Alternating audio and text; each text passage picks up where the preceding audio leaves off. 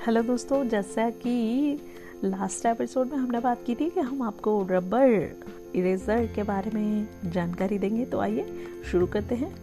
दोस्तों ड्राइंग का जो लोग काम करते हैं, उनके लिए बहुत बड़ी उपयोगी चीज़ होती है ये इरेज़र ये रबर इसे रॉयल एक्सचेंज के सामने गणित का सामान बनाने वाले मिस्टर नैर ने से खरीदा गया था और वह लगभग आधे इंच का चौकोर टुकड़ा तीन शिलिंग में उस वक्त बेच रहे थे। और उनका दावा था कि यह कई सालों तक चलेगा।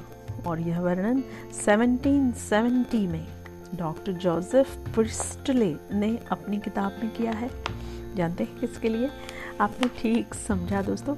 रबर के उस छोटे से टुकड़े के लिए जो पेंसिल के लिखे को मिटा सकता है और आज हर बच्चे के बस्ते में, दफ्तर में, बैग में हमें देखने मिलता है।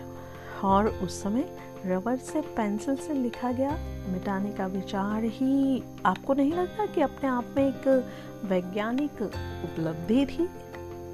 और सबसे पहले ये विचार दोस्तों आया था फ्रांसीसी मैगलन नाम के व्यक्ति के मन में और इसके बाद इसके महत्व को समझकर उन्होंने इस पर बाकायदा एक शोध निबंध तैयार किया और उसे 1752 में फ्रांस में फ्रेंच एकेडमी के सामने प्रस्तुत किया गया। और इस विचार को व्यवहार में आने में आप नहीं मानेंगे दोस्तों 18 साल 18 इयर्स लग गए और आखिर सफलता मिली ही। पीछे की ओर पेंसिल में लगी रबर।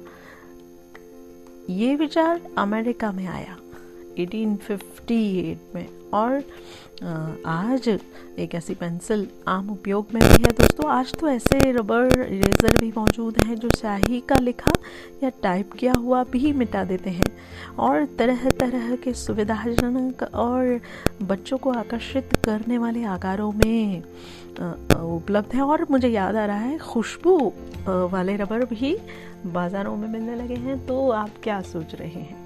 हो जाइए तैयार और ले आइए ऐसे ही रबर और अपने साथ रखिए। और हम आपसे मिलेंगे एक और एपिसोड में। Tata bye take care receive